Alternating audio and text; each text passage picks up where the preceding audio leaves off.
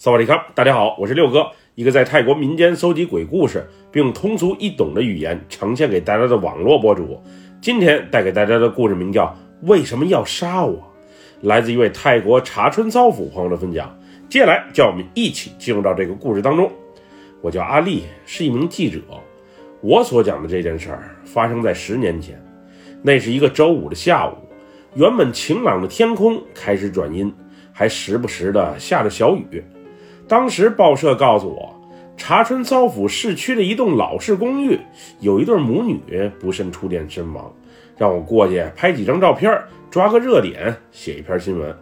对于这类突发的普通事故类新闻，我一般不是太上心，主要是新闻没有讨论性，也很难引起大家的共鸣。相对于文字，其实读者更在乎那些有视觉冲击感的图片。所以当时我准备去现场拍几张照片，就匆匆回去了。因为我所租住的公寓离事故现场不算太远，开车过去也就半个小时左右就到了。那是一栋老式的六层楼公寓，公寓的外墙因为雨水的长期冲刷已经有些发黑，不少地方还出现了小裂纹。楼下满地的垃圾，与卖烤肠、卖炸鸡、卖青木瓜沙拉的苍蝇摊和谐共处。总之，这里啊就是典型的穷人聚集地。我到这栋公寓的时候，已经有两辆警车以及一辆当地电力局的维修车停在楼下了。我简单在周边拍了几张照片，就赶紧上楼了。虽然这是一栋六层公寓，但却连电梯都没有。楼道里不仅满是涂鸦，而且还充满着尿骚味儿。对于我这种近二百斤的大胖子来讲，喘着粗气，闻着臭味儿，爬着楼，别提多辛苦、多痛苦、多煎熬了。当我走上楼顶的时候，虽然天空不作美，下着绵绵细雨，不过还是围了一堆的人。在人群中央，一对母女蜷缩着，侧卧在有些积水的地面上。据说俩人是来顶层平台收晾晒的衣服，而不慎触电身亡的。孩子年纪不大，也就五六岁左右的样子。母女俩在离别的那一刻，还是手拉着手的。总之，让人看着特别的心酸。当时，小孩的父亲在尸体旁边蹲着，那男人没有哭泣，也没有任何的表情，就那么静静地蹲在那里，眼神还有些呆滞。而小孩的姥姥则放声大哭着，并且时不时的还抽搐着。估计是伤心过度的缘故。我向警察表明身份之后，原本想上前拍几张照片，不过一个年轻的警官却拦住了我。他说：“拍照片还是先征求家里人的同意吧，毕竟刚死了人，即使我是记者，也多多少少给人家些尊重。”我先是凑到小孩的父亲身旁，表明了自己的身份。当了解到我是一名记者的时候，他先是一愣，然后用右手挠了一下后脑勺，警觉地问我来自哪里，是哪个报社的，拍照干嘛？我简单说明来意之后，他也没有表态，咬了一下下嘴唇，示意我去问问小孩他姥姥。那会儿的我说句心里话，感觉怪怪的，家里突然死了俩人。一个是老婆，一个是孩子，这男人怎么会这么冷静？是因为过度伤心，脑袋懵了，哭不出来了，还是什么原因？不会是有什么蹊跷吧？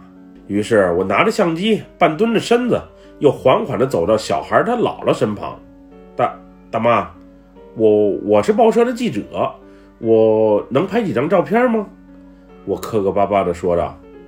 大妈一听我是来自报社的，擦了擦眼角的泪水，并带着一丝愤怒喊道：“你拍，你随便拍，这事儿绝对没有这么简单。我女儿的死肯定不是一场意外。”我刚拿出相机，没拍两张照片，只见大妈突然一下昏了过去。当时我们还都有些担心，大妈可别心脏病犯了，一会儿再出什么意外。没想到大妈昏倒在看热闹的邻居身旁没多久，突然嘴角开始颤动，并且流着口水，眼睛睁得大大的，噌的一下就从凳子上坐了起来。此时我们发现，这大妈的黑眼珠怎么不见了？眼睛里都是眼白，这是黑眼珠消失了，还是翻白眼给翻没了？在我们大家都搞不清状况到底发生了什么的时候，大妈突然抬起了右胳膊，然后指向围观的众人，并大声叫骂着：“就是你，就是你，就是你这个没良心的，杀了我！我做鬼都不会放过你！”当时大妈的右手食指就这么胡乱指着，我们也不知道她到底在指谁。就在大妈侧过身来，好像在寻找什么的时候，原本蹲在地上的小孩父亲从身后迅速抱住了大妈，并尝试给大妈晃悠醒。之后，围观的一位大姐也不知道从哪里拿了一块小毛巾，给大妈擦了擦脸，扶着坐回板凳上。说句实话，大妈这一系列举动给我吓了一跳。我是无神论者。鬼上身什么的，我一直都不相信。不过刚才大妈眼睛瞪得大大的，确实黑眼珠消失了。这到底是怎么一回事？而且就是你这个没良心的，杀了我，我做鬼都不会放过你。这句话到底是什么意思？又指明了谁？我虽然当时有点怀疑小孩的父亲，不过确实什么证据都没有。而且经过警察和电力相关部门的勘查，这就是一起简简单单的漏电事故，应该是有漏电的地方，再加上天降小雨，地面有积水，母女俩还穿着拖鞋，所以才导致了这场惨剧的发生。不过是哪里漏了电，还暂时没能查出来。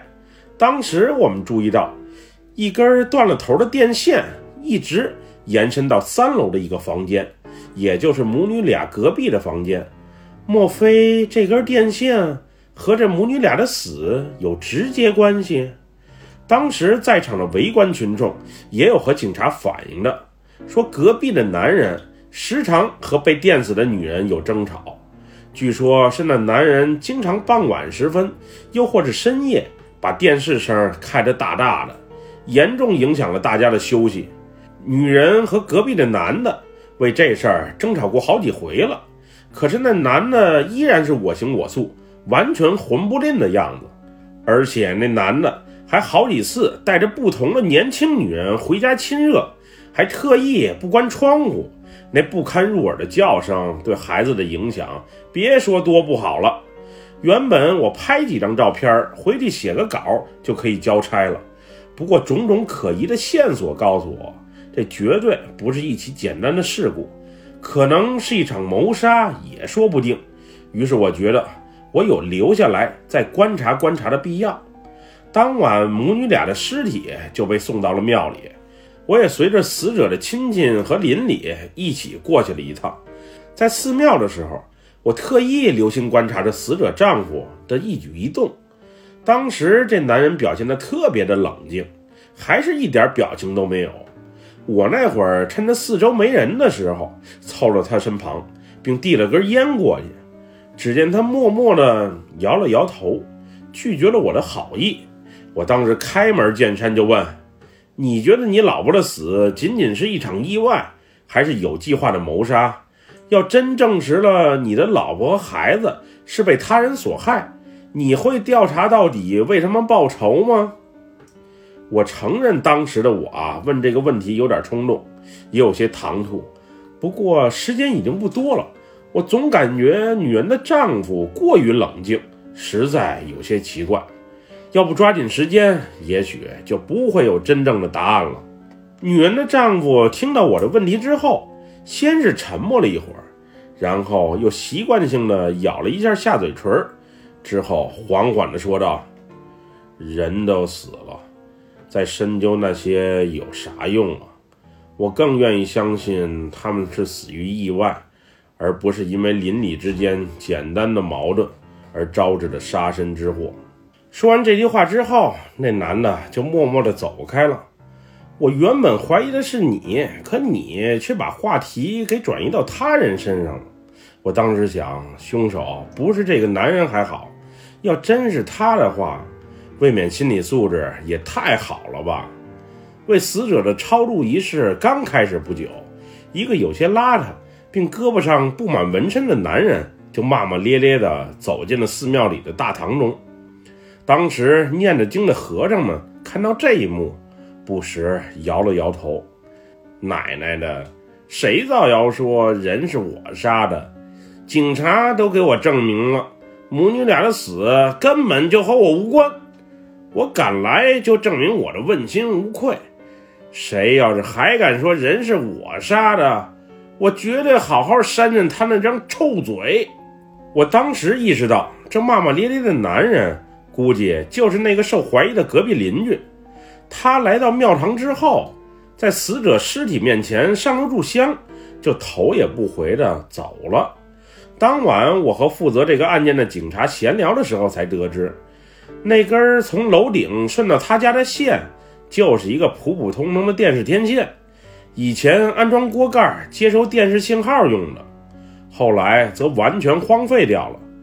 估计锅盖被人偷了，所以才会仅仅残留一根线头的。那隔壁邻居前脚刚走，紧接着庙堂里迅速嘈杂了起来。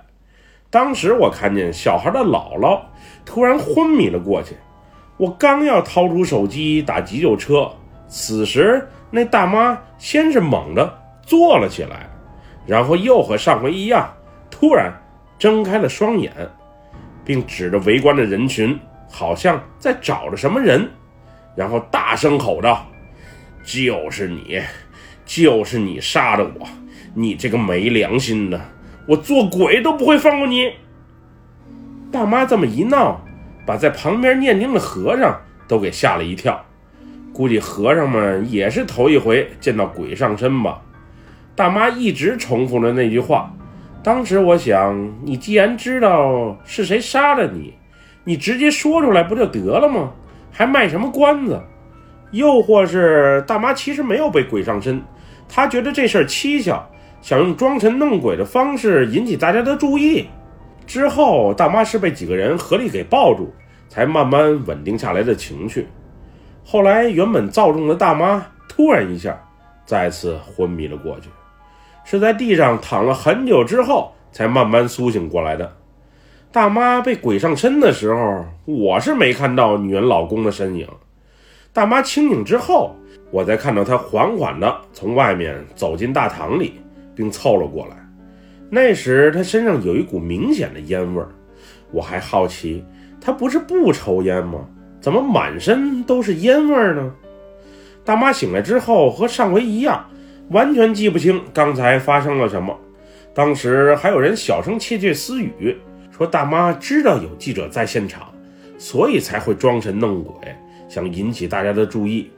不过我感觉大妈好像不是在装，主要是刚才黑眼球确实消失了，就是大妈年轻的时候练过翻白眼儿。这水平也太高超了吧！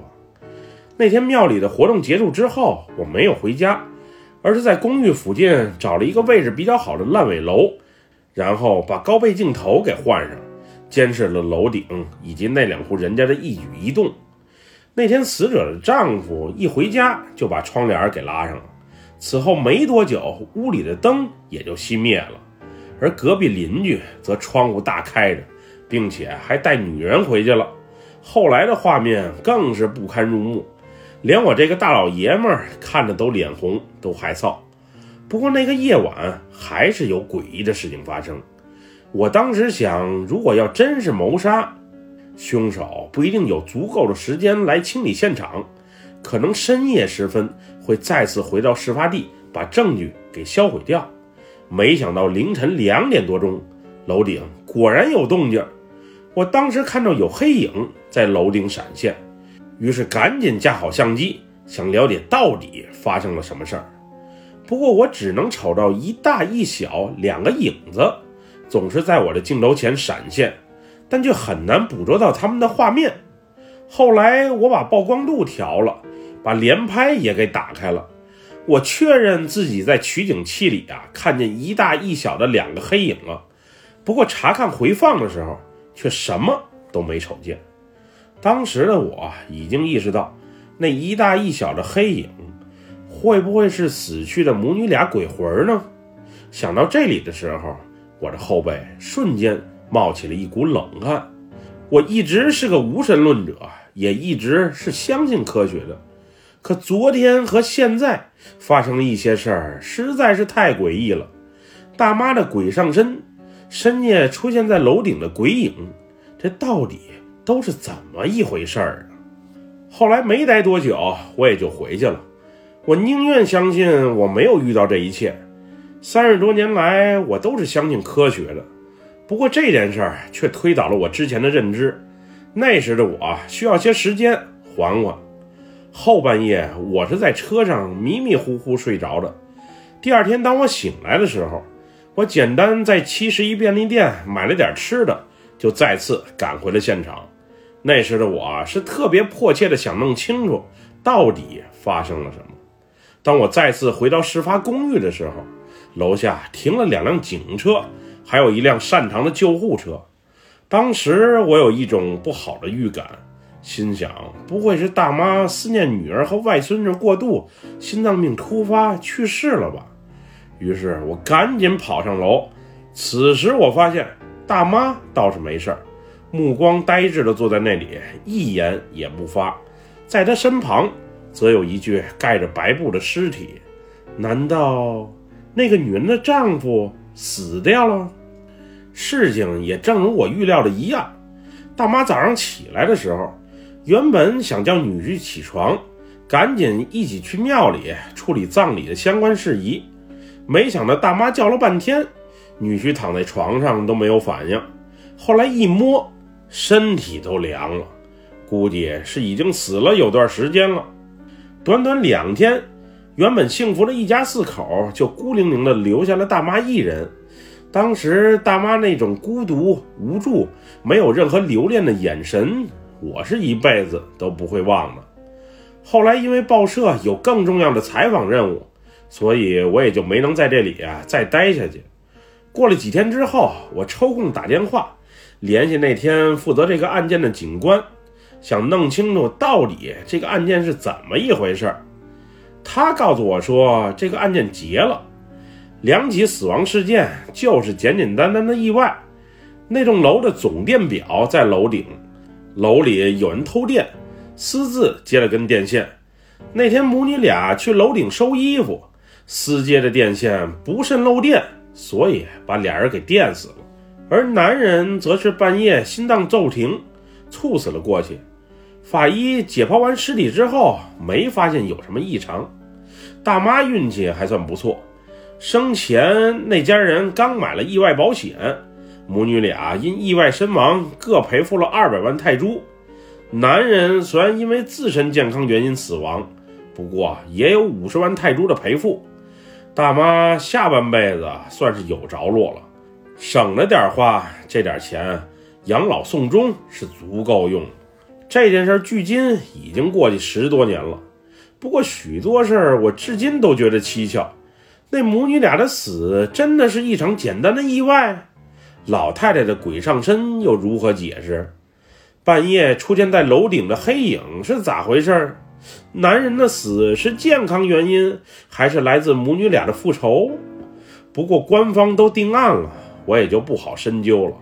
后来我还特意去过那栋公寓，想找大妈再聊聊，不过大妈却搬走了，据说是找了个年轻些的新老伴儿，到曼谷生活了。总之，这一切的一切确实很蹊跷。虽然到现在我还是相信科学的，不过我。却不像以前那么坚定了。本期故事就分享到这里，喜欢六哥故事的朋友，别忘了点赞和关注哟。咱们下期节目再见，我们俩拜拜，萨瓦迪卡。